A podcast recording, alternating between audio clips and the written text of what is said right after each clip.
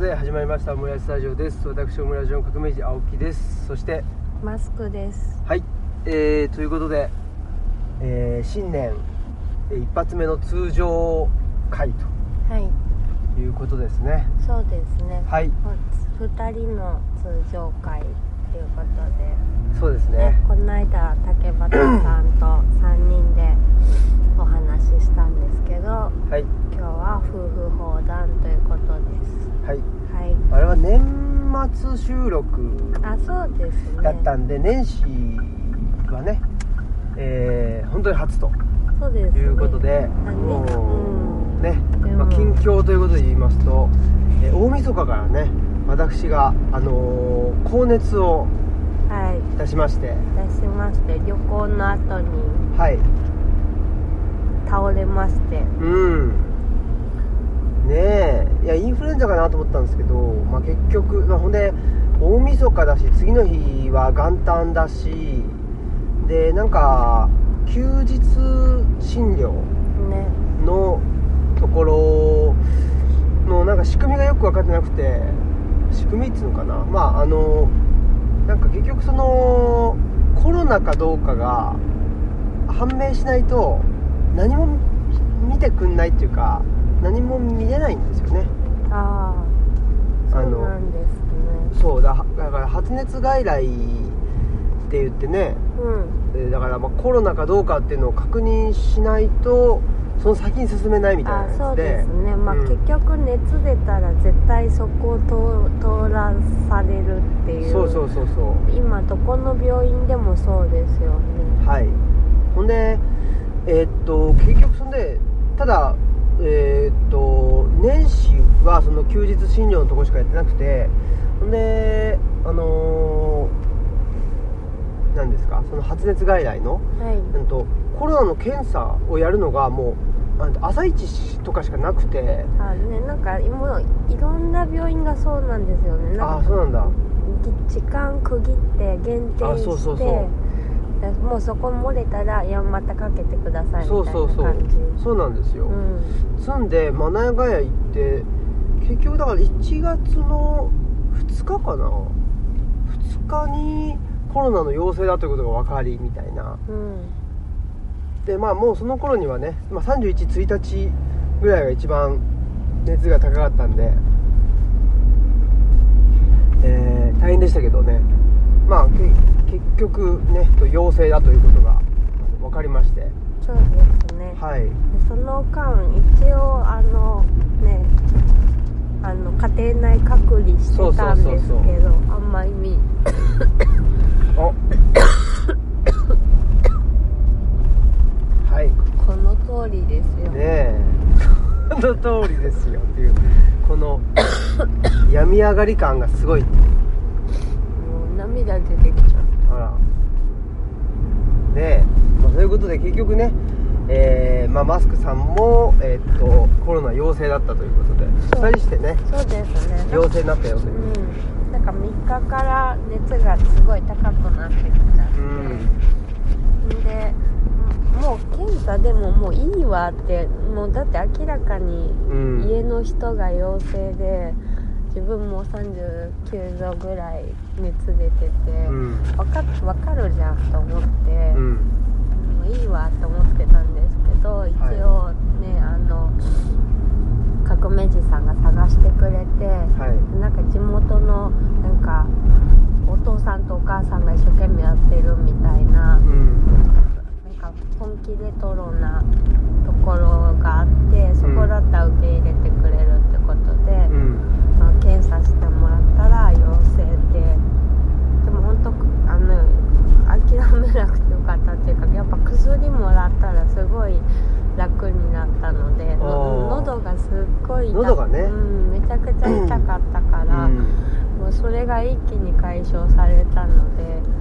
探してもらってよかったなって感じです、確かにだからまあどうなんですかねその結構人によって症状が違うって言あっねてて、でまあ我々はそのなんていうんですかあの味覚障害とかねあそうそういうのはなくってうん今んとこ出てないですね、うん、出てなくて食べたくなったっていうのがあってよくわからんなこれは何だったのかなっていうね、そうあのー味の濃いものが、まあ、とはいえ僕普段から焼きそば大好きなんで、はい あのなんかまあよくわかんないんですけど好きなもん食べたくなっただけかなだけかなっていう気もしますけどね、まあそんなんでまあで僕も咳すごい出出ててだったけど結局僕が咳して一番しんどくなってきたのがあの腹筋だったっていうね感じでえ喉痛くなんないんだ、やっぱ喉強いんだね強いですよね、うんあもうやっぱ私は喉がすごい痛くて、よくねコロナになった人はの喉がすごい痛かったとかなんかガラス飲み込んでるみたいだったとかうね、ん言うけどいや本当にそんな感じだったあうあやっぱそういうのはないもんねん、うん、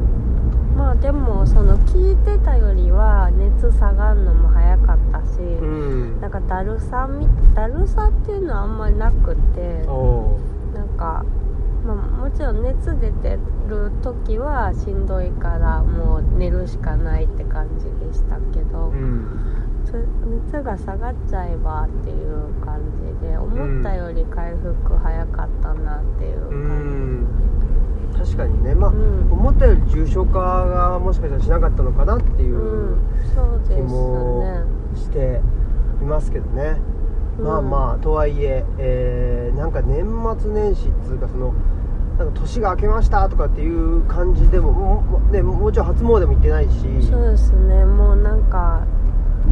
な何度もねあそういえば今1月なんだっけっていうのを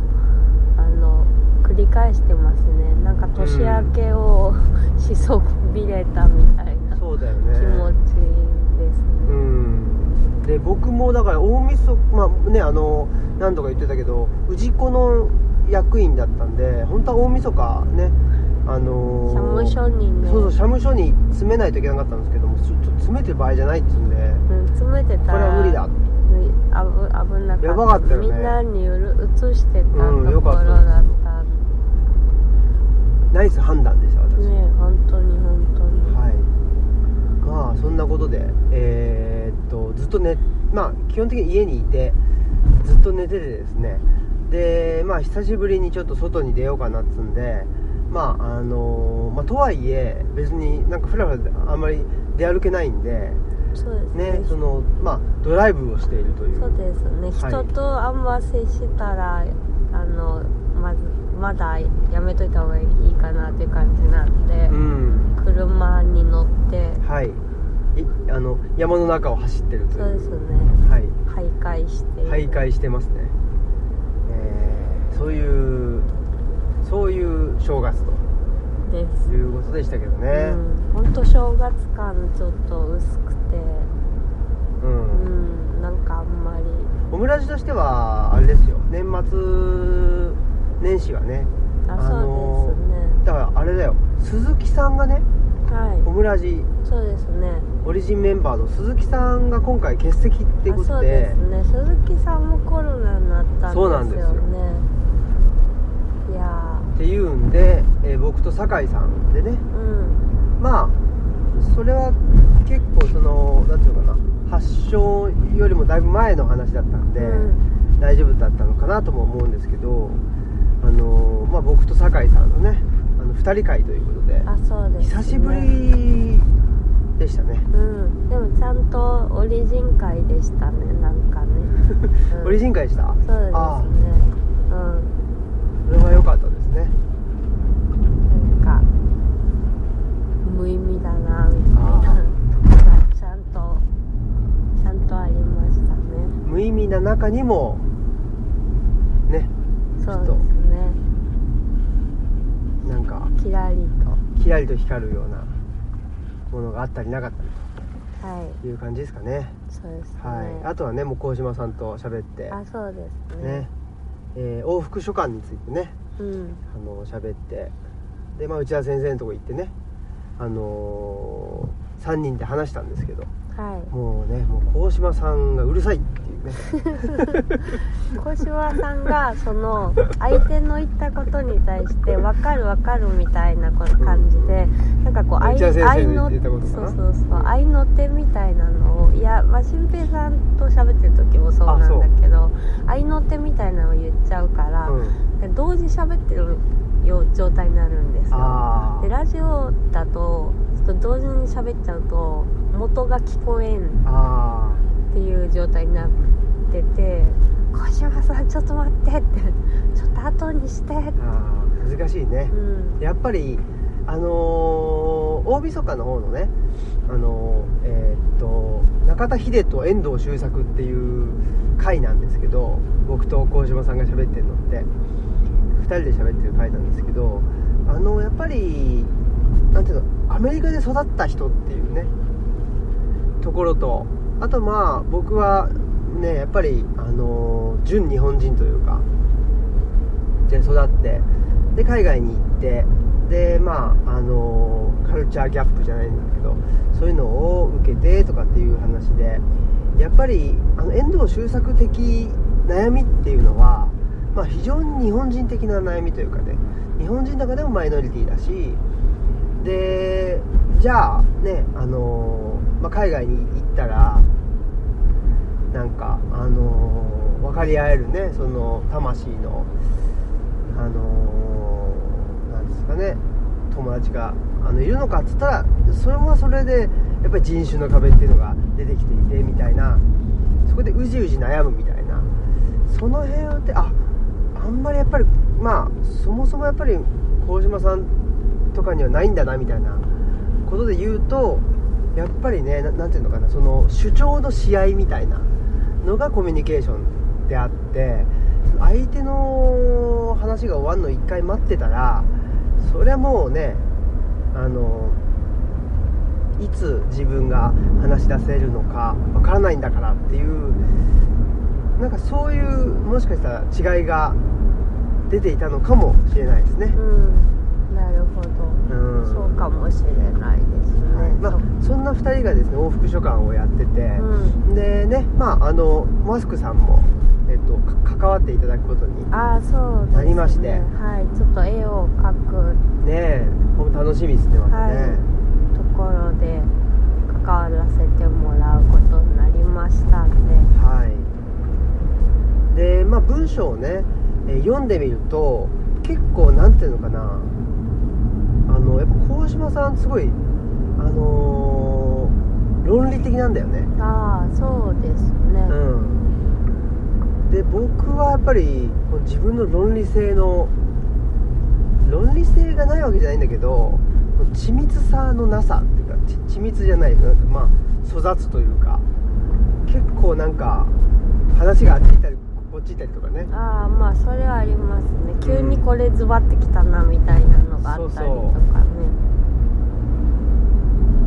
なんかそんなだからまあそういう意味ではなんつうのあのネイチャーボーイ感っていうのは僕の方にあるのかもしれないああ原原始人原始人まあそうですねでもそれってさなんていうのちょっと一見パッと見の2人のキャラとちょっと違ったりするじゃあなあいそうですね逆っぽいですけどねねななんかそのね小島さんの方がう「うほうほう」っつって、ねえまああのー、なんていうんですかねあのー、なんて言ってるのこういうのってえっ、ー、と大雑把じゃないんだけど結構ねうんあのー、ごっそり持っていくというかねね自分でガンガンボール運んであそうそうそうそうあのゴールしまくるみたいなイメージですよね、そうそうだからねあの桃高さんが、えーあの投稿者のねはい桃高さんがやっぱり言ってたのが僕がストライカーで、うんガンガンシュート打つみたいなで鴻島さんの方がそのパス回ししてるみたいな、うんそれってね我我らのそのもつ鍋れ的なあの視点で言うと全く逆だったじゃないですか全然逆ですね、一緒に太さでやるってなったりするとねうん、うんっていうのでまあそういう何ていうのかな知ってる2人を知ってる人も楽しめるだろうしまあ知らない人はもちろんね、えー楽しいよというような楽しいっていうかなまあやっぱりであと 2, つ2人の共通点っていうのはすごくその、まあ、プラグマティックというか、うんまあなんていうのかな結局うーん結局じゃあこれは何のためにやるんだろうとかねうやっんぱりそういう目的目的意識みたいなのをそのも目的意識を持たないとかっつってわざわざ言ってるわけだけど、うん我々はでわざわざ言ってるってことはやっぱりほっとくと目的意識を持ってしまう人間なんだよなみたいな、そういうところがあって結構そこはやっぱりあの現れちゃってますね、うんまあそうですね、うんなんかあの新平さんは本読むにしてもな何かのために読んでたり結構するじゃないですか、でなんかのためじゃない本をなかなか読めなかったりするじゃないですか、それは見ててそう思いましたねそうなんですよね、うだからまあそのねあの目的っていうのがなんかねあのおお金を稼ぐとか仕事するとかえーっとなんかそういう万人にとってあの明らかにねあそういう目的なのってねってわ分からなくても例えば自分だけにしか分からなかったとしてもやっぱり何かしらの目的がないとうんできないっていうところはありますね。そうですね、うーん、まあ、それがいいのかいいのかちょっと分かんないですけど、うんまあ、そんなことでえーっとまあ春初夏を目指してあのー作りましょうということになってますので、えーねえーっとお楽しみにということですし、えーマスクさんのね絵もはいはい、えーまだ全然ねそうですね書いて書いてないけど頑張りますちょはいっと読んで、どんなことになるのかそうですね非常に楽しみですはいはいふうに思ってますねちょっと重高さんがどんなものをえ、ね、思い描いてるのかなっていうのもあるのでそうだねうん、まだねちゃんとしたそのオファーが来てるというわけではないですかあらねそうですねははいい、まあ、そんなことでえー来年一発目は多分それがね、はい、出るかなっていう気はしてうんます、うん、はいはいそんなことではいえーあとは何かありますかあと年末年始年末年始うんもう本当に、まあ寝てたからねずっとね本当に寝てたなっていううんこんなに寝てる年末年始も珍しいなっていううんぐらいですうんねねうん本当ですねあまあ私でもうんあどうぞあ私もでもちょっとねもしかしたら本本に向けてはいまた動き出すかもしれないなっていううんのは一見そうですね。あります、うん。まあこれはまだまだ芽が出たぐらいの話なんでそうですうね。んまあ楽しみですね。これもね。はい来年来年ちゃうわ。今年か。もうね。う今ん年は結構うーん本っていう形でねうんまた出るんじゃないでしょうかね。うん山岳ノートもあるでしょ。だしあそれはねで、うん必もしかしたらまあ、えー最低最低2冊。ずうんね、もしかしたら3冊4冊なるかもしれませんとそうですねはい分かりませんそれはという感じですねはいはいえー、じゃあはい行きましょうこの番組は、図書館、パブリックスペース、研究センターなどを内包する、人文地の拠点、ルチャリブロの提供でお送りします。はいはいえー、今はですね室生の辺りを走ってますそうですねはい走ってますね不老寺とかですねありますねはいこの間長谷寺行ったんですけど、ね、長谷寺も良かったな、う長谷寺はあんなにいいと思わなかったあですねそうですね、うん、いちやょっと申し訳ないけど、うんいやもっとちっちゃいかと思ってそうだねねそういう心づもりで行ったら、え一つの世界だったっていうかうん、なんか一つのなんかとと都市がねあそうですねありましたねって感じでしたね、うん山崎正弘さんと、ね、そうだね一緒に来ましたけど来ましたうんまた行きたいですねあ行きたいですね久しぶりになんかあまた行きたいなみたいあなそうですねことを思いましたようん、まあなんかまだねお参りもしてないし、そうですうね、ん、ああとはだからあれだわあのー年末の旅行といえばあそうですあいそ行ういきえまばしたねそう二見に行ってねそうなんです二見で二見ヶ浦っていうんですかうん夫婦岩っつうねあそうですね、はいまあ本当にすぐ近くにお宿はあって、うんで、うん、なんか私が「クラゲと私」っていう漫画があるんですけど、はいまあ、そこそそれはなんか海辺のすごいひなびた料理旅館が舞台のお話でうんでちょっとあの古い海辺の旅館に泊まりたいなみたいな気持ちになりましてうん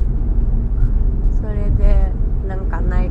ないから三重の方でっていうので見つけたところがだったんですよね。ああそうだったんですね、はいうんでなんか結構昭和なすごい懐かしいこういう感じみたいな旅館でよかったうん、うんそうですねうん、おおむね良かったというそうですね、はなんか食堂に行ったらこうねあのし「しげちゃん」とか「しげちゃんこれもやっといてあ分かった」とか言っていあのなんていうのあのー旅館のねいうなんかその配膳のねをしてくれるねあのスタッフのねそうそう店員さんがね多分7080歳ぐらいのね女性の方だよねそうですねしげちゃん70は超えてたと思うよ、うんしげちゃんしげちゃんね多分ねよかったですしねねえでしげちゃんしげちゃん言われてて伝票見たらしげこって書いてあったんですよねちゃんとね そうだからあこれ下の名前なんですねみたいあな確かにねそうそうそそううだねうしげたとかじゃないんだな確かに確かによかったですよねそうですね、うんなんか部屋から海も見えたりとかしてうんいい感じでしたいい感じでしたね、うで次の日の朝ね泊まって、朝あの長谷長谷ちゃんコーヒー長谷川長谷川ココーーヒヒーー焙焙煎煎所所はい、あのねなんかるっちゃんをね店に置いてくれてるっていうことで、もうん前に1回行ったんですけどなんかたその旅館からどれくらいなんだろうと思って調べてみたらあの住所のなんかあの地区名が一緒だったんで、うんまあめっちゃ近いじゃんと思って見たら本当に徒歩で行ける県内だったんで徒歩でお邪魔してコーヒーを飲みましたねねえめちゃくちゃ近かったですねめちゃくちゃ近かったあの長谷川コーヒー焙煎所から見たら旅旅館のあの名前が見えるってういうんくらいの距離感でしうた、んうんびっくりしちゃったうんうんそんなことで次ねその後にえっ、と散策者さんかなあそうですね伊勢のね、えっと、伊勢、あのーはいえっと本屋さんがあってでも本当になんか伊勢の観光地ど真ん中みたいな場所にねあるからすごいなと思って、伊勢神宮のあの下宮のね、すぐね、うん近くに近くにあってなんかこんなところにあるとは思えないようなところにパッとおしゃれなね、あの本屋さんがあっうてんわーってなりましうたんでしたねうんそんでえっ、とうなぎを食べてねそうですねう帰ってくるという山崎正弘さんといえばうなよしさんっていうね、美味しいうなぎ屋さんこれ伊勢とかあと津とかっていうのはうなぎ屋さん多いよねねえでなんかこうあの油乗ってる感じじゃなくてあそうそうパリパリに焼いてある感じでなんうんかそこがいいんですよね、そうですねねそれを気に入ってしまってまたうなぎを食べたなっていうそでもうな丼のショーだからすっごいこじんまりでめっちゃちちょょうどだったねちょうどうん本当ちょうどいい量だった、まあ、そんなあのーね、まあ、はいちょっと走ると、まあ、我々住んでるところところは奈良県ですけど少し走るとねその三重のあの海にもねそうですねすぐ行けたりするんで、うんまあ非常に立地的にもねいいとこだよとそうですねはいうちの大工さんとかも三重に釣あり釣り行くって言ってたしねね行ってますよね、そうでしたじゃあはいこそういうことではいえー年末の旅行の話っていうねことでしたけどあれだわお便りが来てはいはい読みます、ね、お願いします、ムイラジネームダンゴロジーさん大学生の方、久しぶりっすねお久しぶりですよねうん嬉しいですね嬉しいですね皆さんこんばんは明けましておめでとうございますダンゴロジーと申しますご無沙汰しておりますはい1月4日放送の竹俣さんとのお話大変面白く拝聴しましたお話を聞いているうちに詩を書きたくなったので書きましたある本あなたがそこにいるからさ僕は生きようと思うんだあなたがそこにいるだけで僕は生きようと思うんだ単純なことでもなかなか気づかないことあなたは誰かの大切な人そんな本がどっかにあった以上ですこれを送っていいものかと迷いましたがオムラジの懐の深さに甘えてとりあえずお送りしますよろしくお願いいたします追伸マスクさんの手にアイスの握る夜虫の根に混じり鹿の声山岳ノート、えー9月17日よりという歌気に入っています氷の王ではなくアイスの王を握っているところがお二人らしくマスクさんらしいと思いましたイントン社の和歌はたくさんありますがこのような彼岸と志願の淡いのような歌は新鮮で面白いです話は変わりますが革命児さんのふざけているようで真面目なことを語る姿勢愉快に難しいことを語る姿勢が好きです憧れますふざけていながら音楽は本格派のあふざけていながら音楽は本格派のコメコメクラブに通じるのかなと思ったりもします24歳の私は数曲かしか知りませんがどうもありがとうございましたついつい書きすぎました夫婦砲談の話の種にでもなれば嬉しいですそれでは失礼しますお二人もリスナーの皆さんも良いお年をお過ごしお過ごしください1月5日ダンゴロジーということで、はい、ありがとうございあまりがとうございしますたお元気でよかったです本当ですね素敵なね、ねねえー、詩も書いてくださって、ね嬉しいですよねね本当になんかこう、あの竹俣さんの時も思ったんですけどこうなんか朗読するっていうのがちょっといいなと、おーいいじゃないですうか、ん、思いましたねちょっともう今今年のはいオムラジは朗読会でいいんじゃないですか本当ですかでも、はいただね喉が弱いっていう、あうん、ちょっとなんかむせちゃったら朗朗読台無しだなみたいなあ、いいんじゃないあ本当、うんむせる朗読 会ギャオギャオみたいないいねでも頑張ってるぞみたいなそ感うじでいいと思いますけどねそこでアピールしなくいてやも別にアピールしたわけじゃないけどさいいいいと思うけどねまあでもだからうん、やっぱりそうよね朗読はミスっちゃダメみたいなのとかちょっとあーかすれちゃダメみたいなのあるけどいいんじゃない裏返っちゃうとかえねそれもいいじゃんうんそれはありそううんそういうのも含めてね、だから今団子老人さんの読む読めてほっとしましたもんあ読めたと思ってああそうですか、うん素晴らしいですね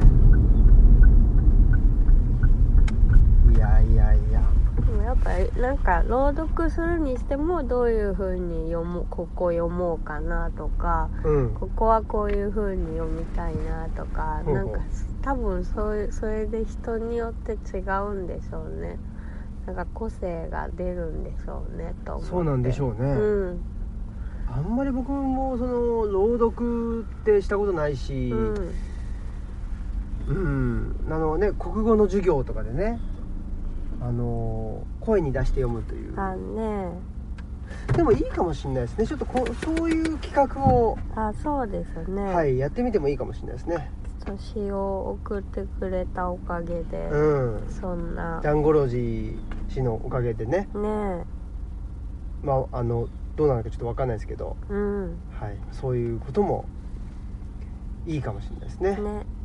でなんかこうやっぱり普通にこうやって喋るよりこうやって詩にしてくれた方がね伝わったりもおする部分があるなと思ったのでーいいですねねとてもいいなと思いましたやっぱりそういうその余白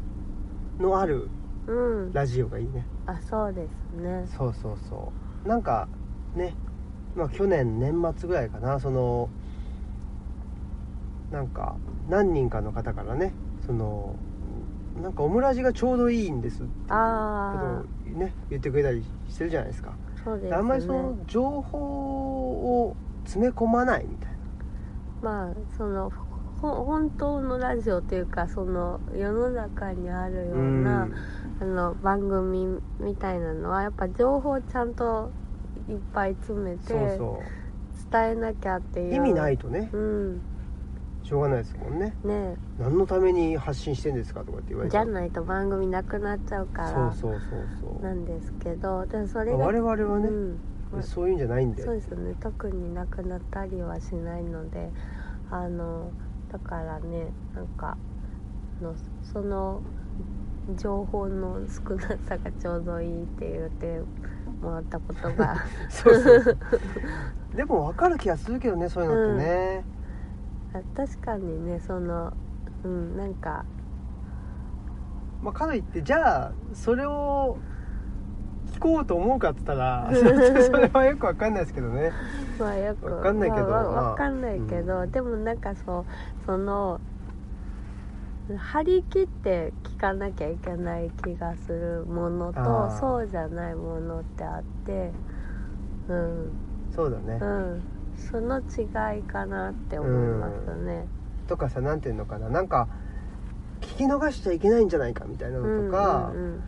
え聞き逃したくないとかねうんやっぱりそうするとそういうものってなんていうのかに日常日常化しないっていうか、もう別に聞き逃してもいいしみたいなだからななんていうのかねなんかサンダル履きみたいなうんうんあそうですね、サンダルちょっと突っかけてねあの近くのコンビニにみたいなそれぐらいの気軽さでね聞いてもらったらいいんじゃないですかねねあそう、はいうんそういう空気感っていうのはね団子老人さんが書いてくれてたけど、ね、ふざけているようで真面目なことを語る姿勢とかあやってくださってますあやっぱりねそれが今世界の中でやっぱ一番足りてないやっぱりそう いう、うんど、今どこのこの人新世と呼ばれる、はいやっぱり時代の中でやっぱりそこが一番足りてないからやっぱりそこが必要だと思ってそれでやっぱり僕はもうあの日夜ねはいそういう姿勢でいますよねそうですかうんわかりましたわかりましたはいまあまあいやでもねダンゴロジー氏も24歳だっつってねうん最近オムラジリスナーの低年齢化が進んでますねああそういかやも知らんけどあまあ来館者の方も割と、ね、来館者の方もね若者が若者増えてきている気がするぞ嬉しいですね嬉しいですよわかんない自分らが年食ったのかそれもちろんあるようんそれもちろんあんだけどで今まではどっちかというと同世代がねあそうです、ね、聞いてくれてたり、まあ、あとちょっと上の世代がね、うん応援してくれてたりっていうのがすごくあったんだけどやっぱ最近ちょっと全然違う文脈っていうか、うんからねあのーなんかなんていうのあの声かけてくれることがあったりして、嬉しいですねそうですうね、んなんかそうです、でね、ダンゴロジー氏なんてもうそれの走りじゃないですかあそうですね、ん若若手オムラジリスナーのねうん先駆者みた いな知らんけど知らないけどねうん知りませんけどっていうのででもね、うんその24歳だけど米米のこととかをね、うんちょっと知ってたり、まあでもちょっとだからちょっとしか知らないといやでもちょっとでも知っててもすごくない、まあそうだ普通知ねらないでしょ、名前すらね多分知らないのが普通かもしれない、ねえしかもその言ってたようになんだっけ本格的なんだけどとか、うんその米米表というかねああねそこもやっぱりちょっと的確に確さすがさすがだね確かに確かに確かに、うんほんまですねそうですよいやー、まあ、そんなことでえー、ダンゴロジー氏ありがとうという感じですねうんありがとうございました、いいやつだ ねあんた誰 よ誰やねん誰なの誰なよのかねそういうことではい以上でいいでしょうかはいちょっとさなんお便りは来てないですかはい来てないです、はいなんかなんかそっか、はい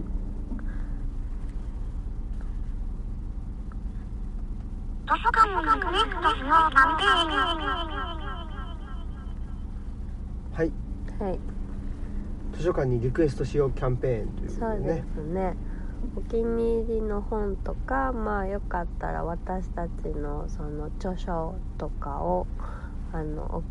おお近くの図書館にリクエストしてくれませんかっていううんキャンペーンですはいえ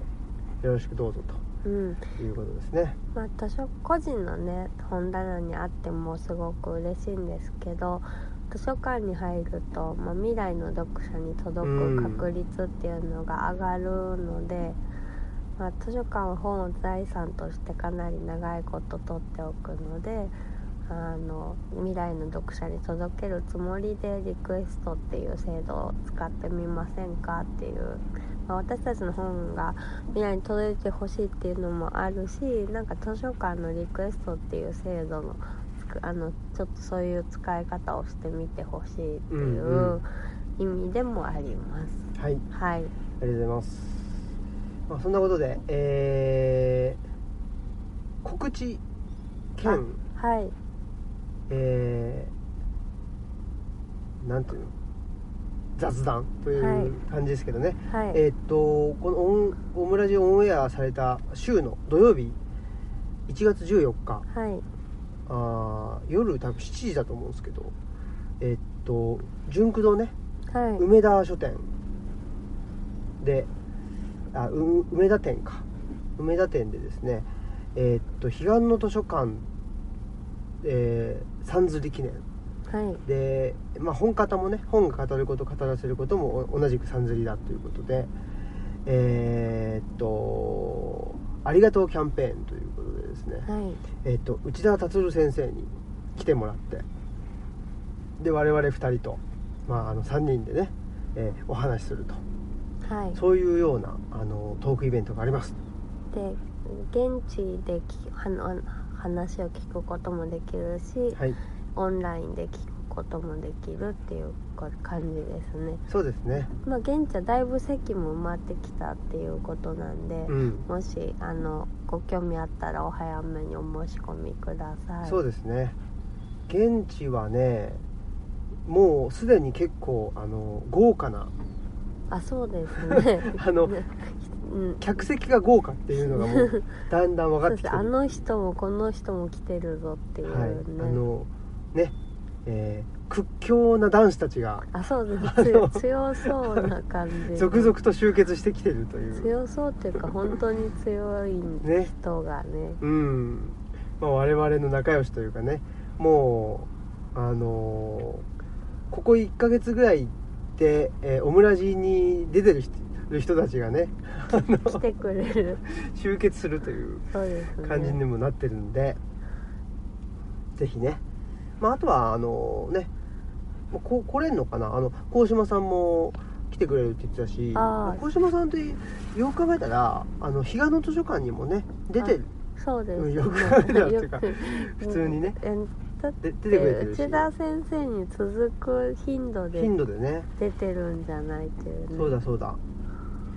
前外風館の話とかも鴻島さんと最初に知ったんじゃないかあなそううですよ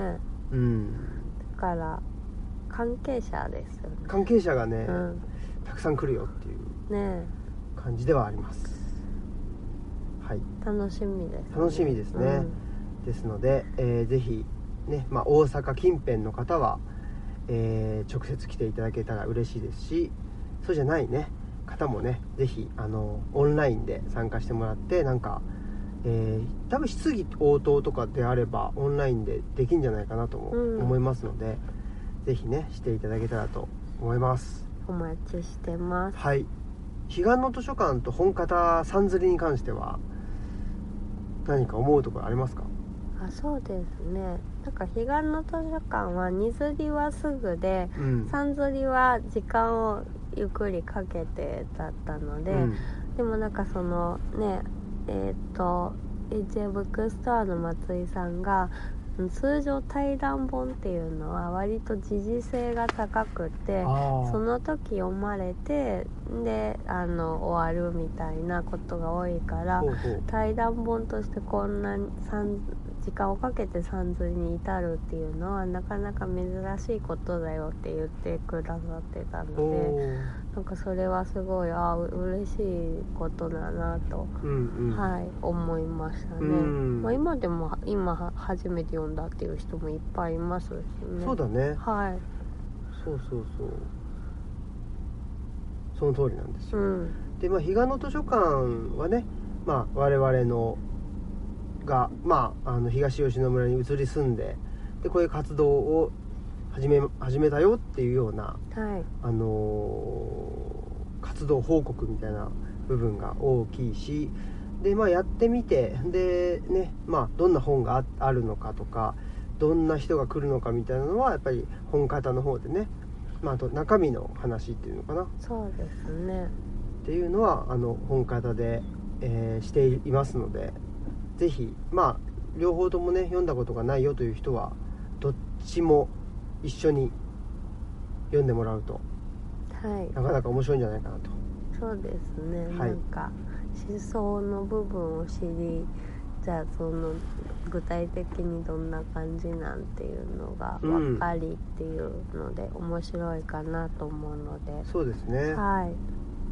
あとはまあやっぱりその間ね、まああのえっとトークのテーマは、えっとこの3年、はい。移住の形はどう変わっただっけうん。とかっていうんで、まあ、彼岸の図書館の副題がね、えー僕たちの移住の形」っていうタイトルそうでもあるのでね、まあそうそうそう考えるとああ彼岸の図書館2019年の多分年末だったと思うので、はい。そこから3年はい。丸3年が経ったといううん。そうです、ね。とこなんだなということで,、で丸3年でいうとやっぱり山岳ノートが3まで出てるかあらそうですね。うん、そういう意味ではまあそのドキュメントとしては山岳ノートっていうのも出版もされているしそうですね。自分たちにとってもすごいありがたいですよね。山岳ノートって、あ、うんこんなことあったわって思い出せるっていう。そうそうそうそうであとはまあ手作りのアジールもねその間ではももあのーえーっと出したよとうん。いうところではあってだからまあその彼岸の図書館っていうか、まあ、ルチャリブロっていうのがどんな活動なのかっていうとまあねあのアジールを手作りしたんだみたいなはいその比嘉の図書館のやっぱりなんていうの思想的なあのし思想部分をもうちょっと深めるとやっぱり手作りのアジールになるということだし、えっとね比嘉の図書館というか、まあ、ルチャリブロの図書館活動部分をね、えーフューチャーすると本型になるしで本型はまあ本のこと半分半分3分の2ぐらいかなで3分の1ぐらいはやっぱりね我々が図書館をやりたいという図書館をやろうとしてるというよりもやっぱりじゃあ図書館って何なのかって言った時にやっぱりそのケア的なね社会に対するケアっていうのをする施設が、まあ、その図書館の本来の、あのー役割っていうかねなんじゃないかっていう意味も込めてそのケアっていうあの視点も本型にはやっぱ3分の1ぐらいはね含まれてると思っていてはいまあそんなことでちょでそのまあね、えーさっきちらっととマスクさん言ってたんですけど、ね、次の本本というのはそのケアの部分をねちょっと、えー多めにしてはいかけたらいいよねというようなそうですねことは思ってるので、はいまあどの本もあのーどの本もやっぱり関係しているというかうんつながってるっていうねそうですね感じはありますね、ううんんまあそれぞれに意義があるというか、うんまあそうそうまあ、意義をあるように作ってるんだけど、うんでも面白いなと思ってね、でも結構山岳の山岳ノートっていうのが一番やっぱり僕はなんか不思議な本だと思っててあそうですね山岳ノートって何なんだろうっていうかそうですねなんかなんで松井さんは山岳ノートを出し続けてくれているんだろうっていう のが本当にわかんな我い、々からするとねうん、そうなんだよねなんでだろうなんでだろうって思いながら毎年過ごしてるうん、でもなんか久しぶりに山岳ノートのなんかあれなんていうのかななんか注注文ページみたいなやつ、うん注文ページっていうのかななんか概要のページみたいなの見た時になんかこうシリーズものを早めに僕らにねその頼んでおいてよかったみたいなあその有名になってからだと頼めないあからあみたいなこと書いてあってあそういう発想あるんだみたいな、まあ、有名に別にねならないし、うんそもそもねならないしまあはたからまあねでもどどう見られるかわからないけど、まあ、有名になったんだと思われたとしても、ね、別に声かけてくれりゃいいしまあねみたいなのは思いつつ、うんうんうんでまあ、松井さん的に言うとそのねまあ有名になる前にもうシリーズものをお願いしちゃうみたいなあああそういうことそういうことだったんだみたいなそんなこと考えてたんだそれが書いてましたあよ本当ですかそうなんです、ね、書いてあったし、うん、で、まあ、そこにももうやっぱ書いてあったけど、うんなんかなんていうのかなちょっと変わった取材っていうかまあ取材の申し込うんみの人たちって、山岳ノート読んでっていう人が多いんだよあそねそうですね暮らしの手帳とか、えうん PHP とかねは、の方はみんな山岳ノート読んでっていうあの山朝岳日新聞もそうですそうでねすね山岳ノートの引力なんなん何なんだだろうというねねそういう不思議ななんか力というか、ねパワーがそうですね松井パワーですかでねやっぱりなんか流通の力っていうあのが僕そはうなでんか す、ねある気が勝手にしててそうですねでそうするとなんていうのその我々の一番のあのーなんていうの看板うんが、いあの山岳ノートっていう実は場合もあってだって、うんあのーあれですよほら三井物産のあの佐々木さんうんってね、あのー連絡くれてやり取りしてうるんうん人いるけど、もう石垣島の本屋さんうんで山岳ノートがあってって言ってたしあそうなんだあとあの離島経済新聞かな、うんあれもブックレビューで出てたのは山岳ノートだったからねああそうなんだうんだからなんかちょっと不思議な層にそうです、ね、届くっていうのが山岳ノートだよねとっても不思議で不す、思議ですねでまあ本方もねなんかルチャリブロを知らない人にあそう結構そう届いているっていうそうですねルチャリブロを知らない人とかそんなに本めめっちゃあ読まそうだないねよっていう人とかあ,、とね同業者にもね意外とあそうだこあそうかそうかうご好評ねもらってるなっていうのでもうちょっと怒られるかなとも言いながら書いたんですけどなんかエールになってるみたいで、うんうんよかねよかったなって確かに確かにうん、思ってます。うん不思議ですねうんやっぱり本はんなんていうのひ一人歩きじゃないけど、うん、やっぱり手を離れるよねそうですね、うんもうねなんか自分たちのものではないというかではない感じあるよね、うん離れるともうなんかね一人でどこに行くんだろうみたいなねところはあって、それはそれで面白いよね、うん、だから本当になんかねあのびっくりするような出会いをうん連れてきてくれたりとか、ねえねなんかあの多分多分その本私たちの本がなかったらずっと出会うことがなかったであろう人とねなんかつながることができたりとか。うん南五郎寺さんとかもねすあのこの間お便りくれた酒ハラスさんとかも多分おーあの、ほね、本とかなかったらなんだろう出会わなかっただろうなっていうあ方たちなのでーオムラジね聞いてくれる人は結構彼岸の図書館からっていう人多いよねあうん、そうですね不思議ですねあんまりなんかねまあそう聞かないだけかもしれないけどね、うん山岳ノートを読んであのオムラジを聞き始めましたっていう人ってあんまり聞いたことないんだよね、そうです、まあ、いるのかもしれないけどなんか彼岸の図書館にオムライスラジオとか結構丁寧に説明してあるじゃないですか山岳ノートってなんかあんまりその辺、そうだよねくわからないじゃなだいって彼岸の図書館ってあれあのオムラジ本だもんねあそうですね、うんオムラジ本オですねムラジを本にしようっていそううでねすねうんやっぱりそのルチャリブロの本質っていうのはあのオムラジなんだっていう発想だもんね、そうですね、うん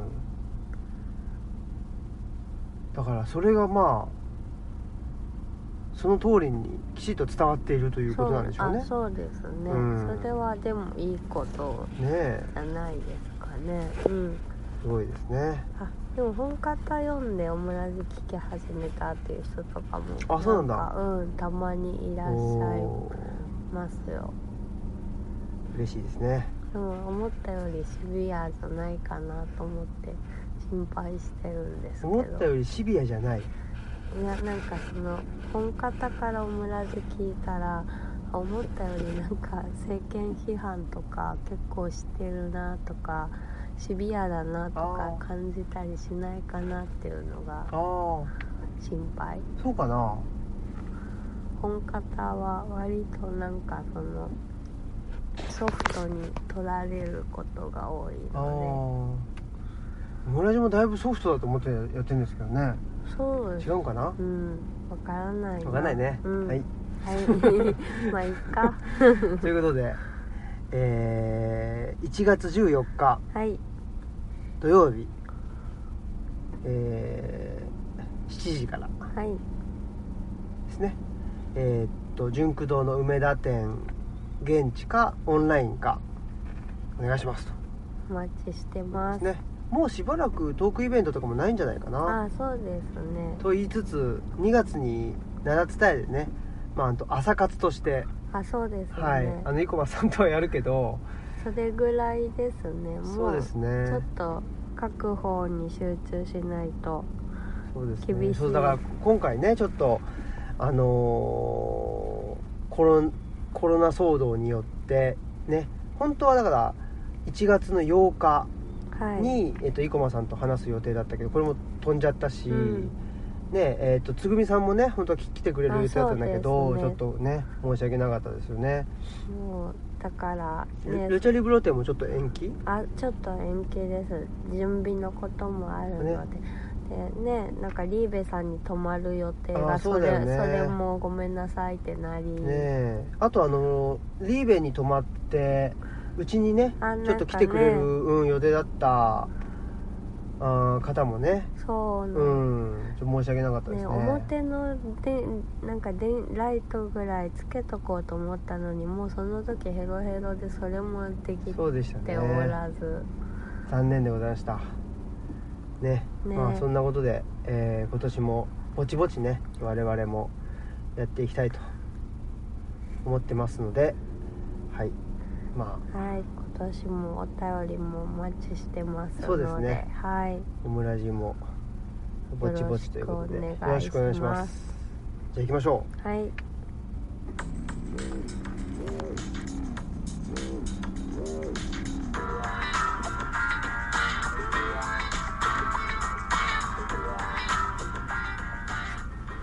はい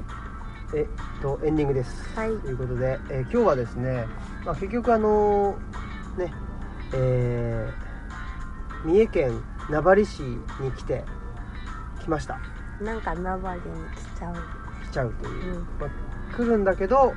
ねあのー我々もい病み上がりだったりするので外には出ないとそうですね駐車場に、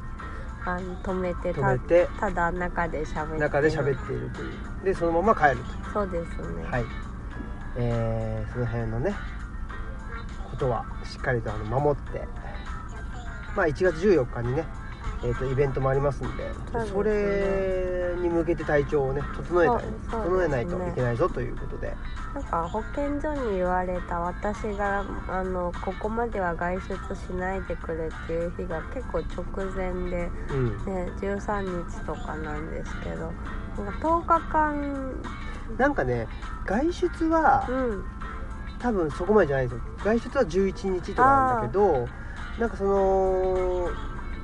うん誰かと会ったりなんかして多分その一緒にご飯を食べるみたいななんかそういうことしないでっていうのが13っていうことみたいなあそうなんですね、はいまあでもとりあえず14は絶対大丈夫なのでそうですね、うんはいここはねえー大丈夫なうん、スケジュールでねなんとか良かったですね、うん、本当に本当に、うんギリギリででもなんか不思議でしたね休日夜間診療所であの陽性って言われたら保健所から連絡なかったのに私が病院で陽性って言われたら保健所から連絡あってそうだねそこの連携はなどうなってるんだろうとかなんかいろいろわかりませんね考えちゃいましたはいまあでもやっぱり本当に看護師さんたちがね、えーまあ、少ないマンパワーの中うでん一生懸命やってくれてるということは非常にそうですねうん保健師さんもそうでしょうしねそ